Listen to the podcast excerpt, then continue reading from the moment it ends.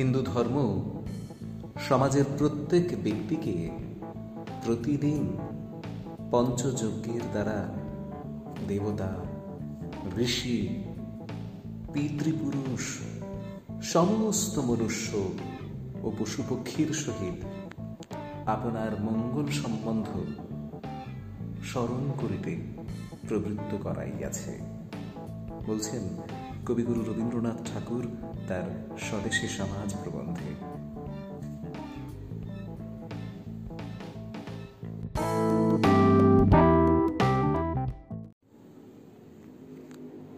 আমাদের হিন্দু সভ্যতার মূলে সমাজ। ইউরোপীয় সভ্যতার মূলে রাষ্ট্রনীতি। বললেন কবিগুরু রবীন্দ্রনাথ ঠাকুর তার প্রাচ্য ও পাশ্চাত্য প্রবন্ধে।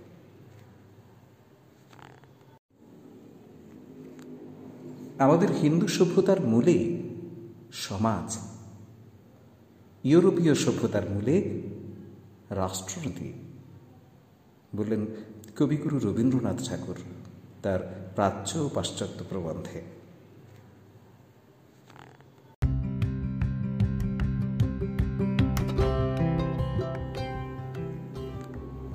আমাদের হিন্দু সভ্যতার মূলে সমাজ ইউরোপীয় সভ্যতার মূলে রাষ্ট্রপতি বললেন কবিগুরু রবীন্দ্রনাথ ঠাকুর তার প্রাচ্য ও পাশ্চাত্য প্রবন্ধে।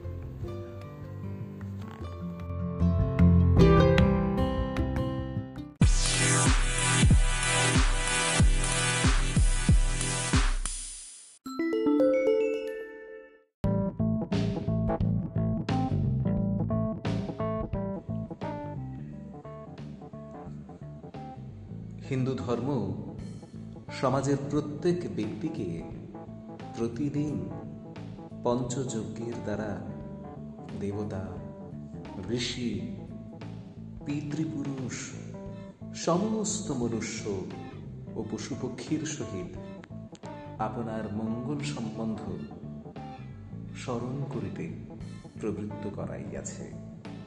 বলছেন কবিগুরু রবীন্দ্রনাথ ঠাকুর তার স্বদেশী সমাজ প্রবন্ধে।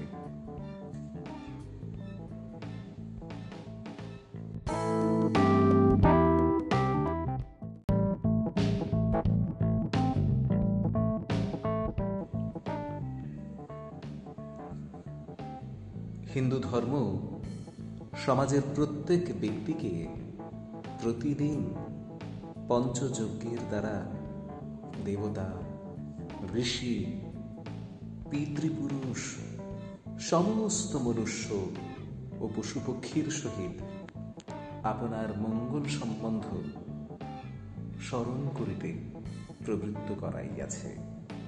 বলছেন, কবিগুরু রবীন্দ্রনাথ ঠাকুর তার স্বদেশী সমাজ প্রবন্ধে।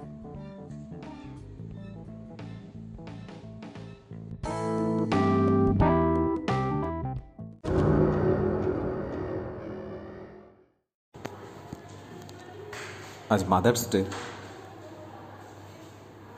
সারা বিশ্বে দিনটাকে মাতৃদিবস হিসেবে পালন হচ্ছে। আজ সমস্ত মায়েদেরকে মাতৃদিবসের শুভেচ্ছা, প্রণাম, আন্তরিক কৃতজ্ঞতা। খুব ছোটবেলায় একটা গল্প শুনেছিলাম। আজ আপনাদের সঙ্গে গল্পটা শেয়ার করতে চাই। একেবারে সবার সঙ্গে ভাগ করে নিতে চাই। শোনা যাক। কোনো এক দেশে কোনো এক বৃদ্ধা মায়ের চার সন্তান ছিল। পিতৃহাসা হারা সেই চার ভাই মায়ের স্নেহ ছায়ায় বড় হচ্ছিল। সুস্বাস্থ্যের অধিকারী এই চার ভাই কৃষিকার্যে নিযুক্ত ছিল। যুবক বয়সে তারা দেশের সেব সেবায় যথেষ্ট পরিমাণে নিযুক্ত ছিল কৃষিকাজে। সংসারে তাদের অভাব ছিল না। আর এই রকম সময়ে দেশের বিপত্তি এলো। আক্রান্ত হলো দেশ, বিদেশি সৈনিকদের দ্বারা। রাজা তার সমস্ত শক্তি দিয়ে যথাসাধ্য দেশের প্রতিরক্ষার ব্যবস্থা করল। কিন্তু তাতে দেশের প্রতিরক্ষা সংকুলন হচ্ছিল না। সৈন্যের ভাড়ারে পড়েছিল টান। দেশের জনগণের কাছে আহ্বান এলো, সামর্থ্য যুবকরা এগিয়ে এসো। কিন্তু তাতেও সংকুলন হলো না, পর্যাপ্ত লোকের অভাব থেকে গেল। রাজা তখন বাধ্য হলেন প্রতি গৃহ থেকে কাউকে না কাউকে আসার জন্য অনুরোধ করতে। কিন্তু কিন্তু সেখানেও সংকুলন ঠিক হচ্ছিল না। বৃদ্ধা তার প্রথম পুত্রকে অনুরোধ করলেন। বলা যায় আদেশই করলেন। দেখো বাবা, আজ দেশের এই দুর্দিনে আমাদের দেশের পাশে থাকা উচিত। জ্যেষ্ঠপুত্র রাজি হল এবং সানন্দে মায়ের আদেশ মতো চলল রণভূমে। প্রবল সেই সংগ্রামে। তিনি তার সাধ্যমতো দেশ রক্ষায় যথোচিত প্রচেষ্টা করলেন। কিন্তু শেষ রক্ষা হলো না বীরগতি প্রাপ্ত হল যুদ্ধে। যুদ্ধ তখনও থামেনি, তখনও যুদ্ধ চলছে মরণপণ দেশ রক্ষার লড়াই কিনা পার্থিব শরীর ফিরে এলো বৃদ্ধার সামনে। বৃদ্ধা প্রথম পুত্রের জ্যেষ্ঠ পুত্রের অন্তিম সৎকারের ব্যবস্থা করলেন। দাহিত হলো শবদেহ আর সেখানে দাঁড়িয়েই দ্বিতীয় পুত্রকে আগ্রহ করল। পুত্র, জ্যেষ্ঠ ভ্রাতার অপূর্ণ কার্য তোমাকে পূর্ণ করতে হবে। দেশ এখনও পরাধীন। দেশ এখনও বিপদগ্রস্ত। যাও। দেশের বিপদে রাজার পাশে দাঁড়াও, যুদ্ধক্ষেত্রে যাও। দ্বিতীয় পুত্র, জ্যেষ্ঠ ভ্রাতার পদাঙ্ক অনুসরণ করে যুদ্ধক্ষেত্রে গেল। বহু ঘোর যুদ্ধ হলো, বহুদিন যুদ্ধ হলো, কিন্তু তারও পার্থিব শরীর একদিন গ্রামে ফিরল। যথাবিধি তারও সংস্কার হলো। গ্রামবাসী এবার এগিয়ে এলো, বৃদ্ধাকে সান্ত্বনা দিল। এবং বলল, যথেষ্ট সেবা হয়েছে। এবার অন্যদের একটু সেবার সুযোগ দাও। বৃদ্ধার অমলিন উত্তর ছিল, না, দেশের বিপদ এখনও যায়নি। আমার পুত্ররা এখনও দেশের সেবা করবে। এই ঘোর বিপদ যতদিন না কাটছে। এই বক্তব্য শুনে তৃতীয় পুত্র অনুক্ষণ রণাঙ্গনে যাওয়ার জন্য সংকল্প নিল। এবং সেও যুদ্ধক্ষেত্রে গেল। বীরগতি প্রাপ্ত হল বেশ কয়েকদিন পরে। চতুর্থ পুত্র তাকে আর কিছু বলতে হয়নি। গ্রামে শবদেহ আসার আগেই সে গিয়েছিল যুদ্ধে। যুদ্ধক্ষেত্রে সেও ঘোর যুদ্ধ করল। গ্রামের লোক সেবার তাকে এসে বলল, সম্ভবত এবার যদি তুমি পুত্রকে যুদ্ধক্ষেত্রে না পাঠাতে হয়তো মঙ্গল হতো। তোমার তো এই শেষ সম্বল। বৃদ্ধা কোনো প্রত্যুত্তর করেনি। কিছুদিন পরে বৃদ্ধার কাছে তার চতুর্থ পুত্রের নিথর দেহ এলো। দেশের রঙিন পতাকায় রঞ্জিত হয়ে, বীর সাজে সজ্জিত হয়ে। সেদিন চতুর্থ পুত্রের মুখাগ্নি করতে গিয়ে বৃদ্ধা অসহায় বিধবা মাতা কেঁদে ফেললেন। গ্রামের লোক তার পাশে এসে বলল, তোমাকে তো তখনই বলেছিলাম, তোমার শেষ সম্বল একে আর যুদ্ধক্ষেত্রে পাঠিও না। তিন পুত্রের রণাঙ্গনে পাঠিয়ে তুমি যথেষ্ট দেশের সেবা করেছ। এখন আর কেঁদে লাভ কি? বৃদ্ধা সকরুণ দৃষ্টি উঠিয়ে সেই গ্রামবাসীর দিকে তাকিয়ে বলল, আমার চতুর্থ পুত্র বীর গতি প্রাপ্ত হয়েছে। আমি এজন্যে কাঁদছি না। আমি কাঁদছি, দেশের বিপদ এখনও যায়নি। আমার চার পুত্রের বীরগতি প্রাপ্ত হওয়ার পরেও দেশ আজও বিপদাচ্ছন্ন। কেন আমার পঞ্চম পুত্র নেই?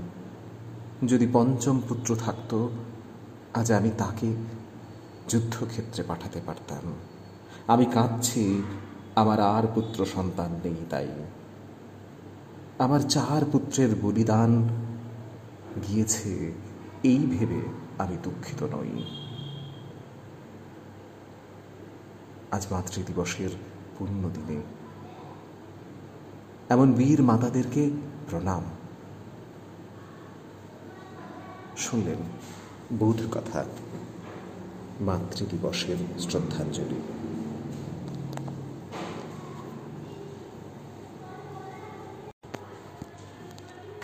আজ মাদার্স ডে। সারা বিশ্বে দিনটাকে মাতৃদিবস হিসেবে পালন হচ্ছে। আজ সমস্ত মায়েদেরকে মাতৃদিবসের শুভেচ্ছা, প্রণাম আন্তরিক কৃতজ্ঞতা। খুব ছোটবেলায় একটা গল্প শুনেছিলাম। আজ আপনাদের সঙ্গে গল্পটা শেয়ার করতে চাই। একেবারে সবার সঙ্গে ভাগ করে নিতে চাই। শোনা যাক। কোনো এক দেশে কোনো এক বৃদ্ধা মায়ের চার সন্তান ছিল। পিতৃহাসা হারা সেই চার ভাই মায়ের স্নেহ ছায়ায় বড় হচ্ছিল। সুস্বাস্থ্যের অধিকারী এই চার ভাই কৃষিকার্যে নিযুক্ত ছিল। যুবক বয়সে তারা দেশের সেব সেবায় যথেষ্ট পরিমাণে নিযুক্ত ছিল কৃষিকাজে। সংসারে তাদের অভাব ছিল না।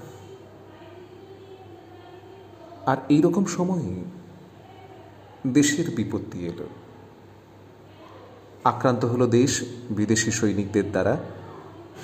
রাজা তার সমস্ত শক্তি দিয়ে যথাসাধ্য দেশের প্রতিরক্ষার ব্যবস্থা করল।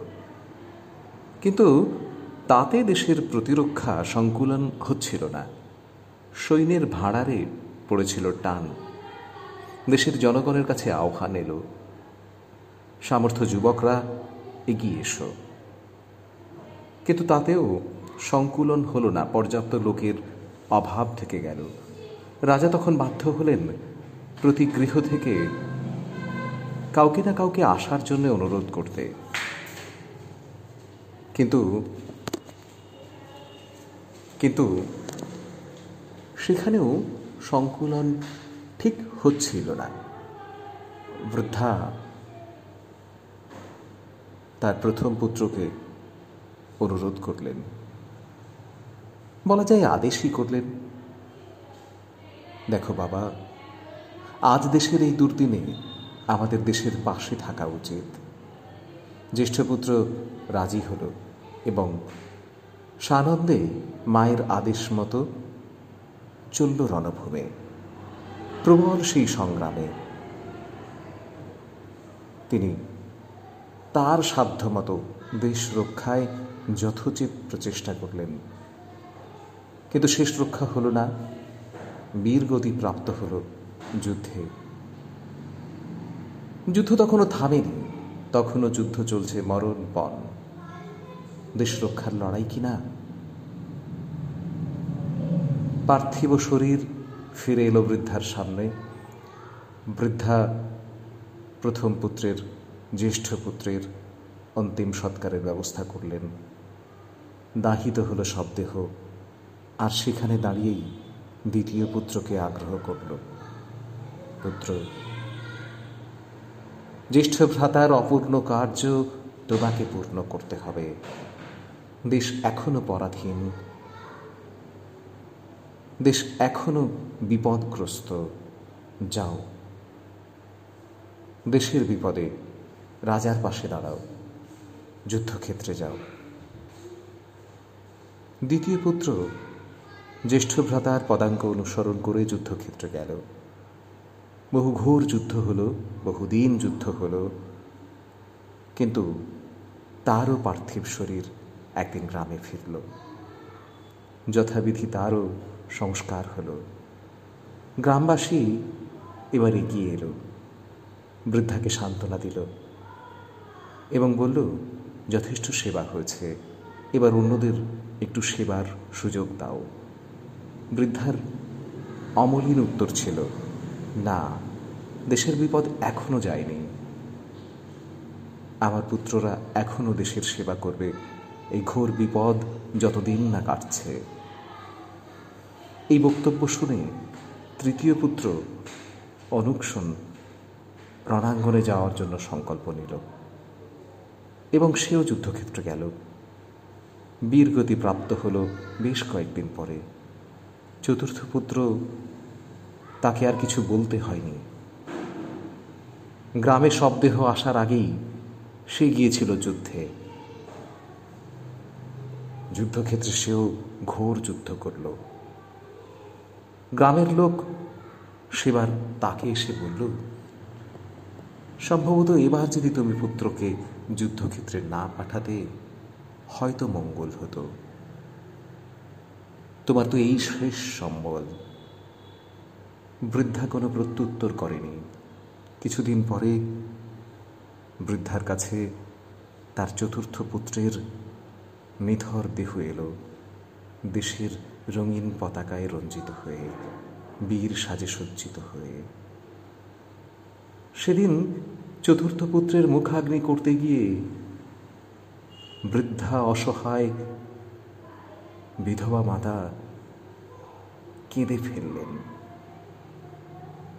গ্রামের লোক তার পাশে এসে বলল, তোমাকে তো তখনই বলেছিলাম, তোমার শেষ সম্বল একে আর যুদ্ধক্ষেত্রে পাঠিও না। তিন পুত্রের রণাঙ্গনে পাঠিয়ে তুমি যথেষ্ট দেশের সেবা করেছ। এখন আর কেঁদে লাভ কি? বৃদ্ধা সকরুণ দৃষ্টি উঠিয়ে সেই গ্রামবাসীর দিকে তাকিয়ে বলল, আমার চতুর্থ পুত্র বীর গতি প্রাপ্ত হয়েছে। আমি এজন্যে কাঁদছি না। আমি কাঁদছি, দেশের বিপদ এখনও যায়নি। আমার চার পুত্রের বীরগতি প্রাপ্ত হওয়ার পরেও দেশ আজও বিপদাচ্ছন্ন। কেন আমার পঞ্চম পুত্র নেই? যদি পঞ্চম পুত্র থাকত, আজ আমি তাকে যুদ্ধক্ষেত্রে পাঠাতে পারতাম। আমি কাঁদছি, আমার আর পুত্র সন্তান নেই তাই। আমার চার পুত্রের বলিদান গিয়েছে, এই ভেবে আমি দুঃখিত নই। আজ মাতৃদিবসের পূর্ণ দিনে এমন বীর মাতাদেরকে প্রণাম। শুনলেন বৌদ্ধ কথা মাতৃদিবসের শ্রদ্ধাঞ্জলি।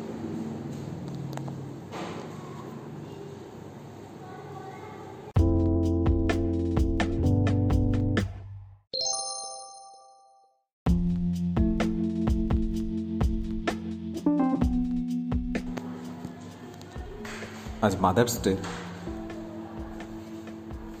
সারা বিশ্বে দিনটাকে মাতৃদিবস হিসেবে পালন হচ্ছে। আজ সমস্ত মায়েদেরকে মাতৃদিবসের শুভেচ্ছা, প্রণাম, আন্তরিক কৃতজ্ঞতা। খুব ছোটবেলায় একটা গল্প শুনেছিলাম। আজ আপনাদের সঙ্গে গল্পটা শেয়ার করতে চাই। একেবারে সবার সঙ্গে ভাগ করে নিতে চাই। শোনা যাক। কোনো এক দেশে কোনো এক বৃদ্ধা মায়ের চার সন্তান ছিল। পিতৃহাসা হারা সেই চার ভাই মায়ের স্নেহ ছায়ায় বড় হচ্ছিল। সুস্বাস্থ্যের অধিকারী এই চার ভাই কৃষিকার্যে নিযুক্ত ছিল। যুবক বয়সে তারা দেশের সেব সেবায় যথেষ্ট পরিমাণে নিযুক্ত ছিল কৃষিকাজে। সংসারে তাদের অভাব ছিল না। আর এইরকম সময়ে দেশের বিপত্তি এলো। আক্রান্ত হলো দেশ, বিদেশি সৈনিকদের দ্বারা। রাজা তার সমস্ত শক্তি দিয়ে যথাসাধ্য দেশের প্রতিরক্ষার ব্যবস্থা করল। কিন্তু তাতে দেশের প্রতিরক্ষা সংকুলন হচ্ছিল না। সৈন্যের ভাড়ারে পড়েছিল টান। দেশের জনগণের কাছে আহ্বান এলো, সামর্থ্য যুবকরা এগিয়ে এসো। কিন্তু তাতেও সংকুলন হলো না, পর্যাপ্ত লোকের অভাব থেকে গেল। রাজা তখন বাধ্য হলেন প্রতি গৃহ থেকে কাউকে না কাউকে আসার জন্য অনুরোধ করতে। কিন্তু কিন্তু সেখানেও সংকুলন ঠিক হচ্ছিল না। বৃদ্ধা তার প্রথম পুত্রকে অনুরোধ করলেন। বলা যায় আদেশই করলেন? দেখো বাবা, আজ দেশের এই দুর্দিনে আমাদের দেশের পাশে থাকা উচিত। জ্যেষ্ঠপুত্র রাজি হল এবং সানন্দে মায়ের আদেশ মতো চলল রণভূমে। প্রবল সেই সংগ্রামে তিনি তার সাধ্যমতো দেশ রক্ষায় যথোচিত প্রচেষ্টা করলেন। কিন্তু শেষ রক্ষা হলো না। বীরগতি প্রাপ্ত হল যুদ্ধে। যুদ্ধ তখনও থামেনি, তখনও যুদ্ধ চলছে মরণ পণ। দেশ রক্ষার লড়াই কিনা পার্থিব শরীর ফিরে এলো বৃদ্ধার সামনে। বৃদ্ধা প্রথম পুত্রের, জ্যেষ্ঠ পুত্রের অন্তিম সৎকারের ব্যবস্থা করলেন।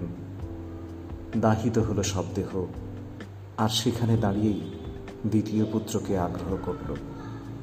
পুত্র জ্যেষ্ঠ ভ্রাতার অপূর্ণ কার্য তোমাকে পূর্ণ করতে হবে। দেশ এখনও পরাধীন। দেশ এখনও বিপদগ্রস্ত।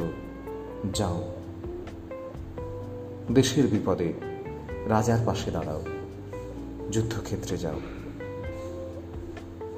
দ্বিতীয় পুত্র জ্যেষ্ঠ ভ্রাতার পদাঙ্ক অনুসরণ করে যুদ্ধক্ষেত্রে গেল। বহু ঘোর যুদ্ধ হলো, বহুদিন যুদ্ধ হলো, কিন্তু তারও পার্থিব শরীর একদিন গ্রামে ফিরল। যথাবিধি তারও সংস্কার হলো। গ্রামবাসী এবার এগিয়ে এলো। বৃদ্ধাকে সান্ত্বনা দিল এবং বলল, যথেষ্ট সেবা হয়েছে। এবার অন্যদের একটু সেবার সুযোগ দাও। বৃদ্ধার অমলিন উত্তর ছিল, না, দেশের বিপদ এখনও যায়নি।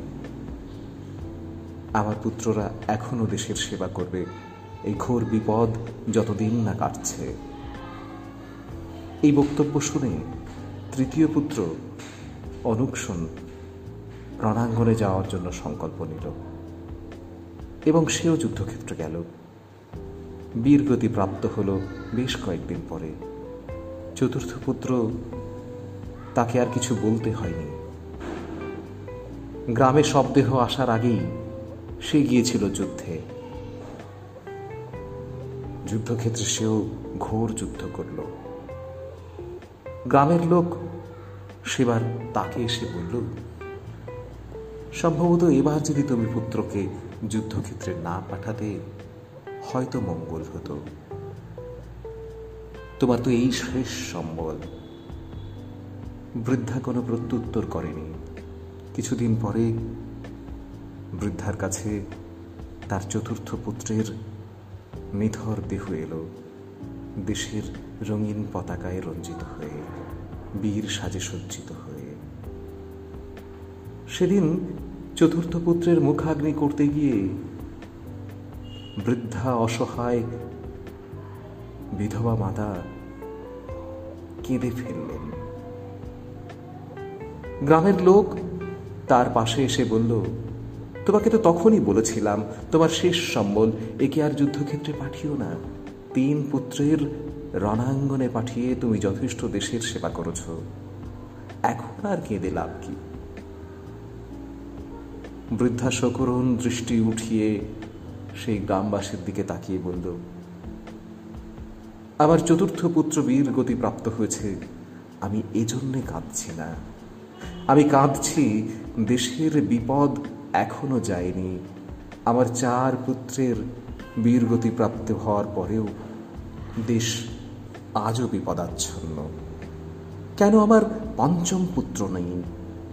যদি পঞ্চম পুত্র থাকত, আজ আমি তাকে যুদ্ধক্ষেত্রে পাঠাতে পারতাম। আমি কাঁদছি আমার আর পুত্র সন্তান নেই তাই। আমার চার পুত্রের বলিদান গিয়েছে এই ভেবে আমি দুঃখিত নই। আজ মাতৃদিবসের দিনে এমন বীর মাতাদেরকে প্রণাম। শুনলেন বৌদ্ধ কথা মাতৃদিবসের শ্রদ্ধাঞ্জলি।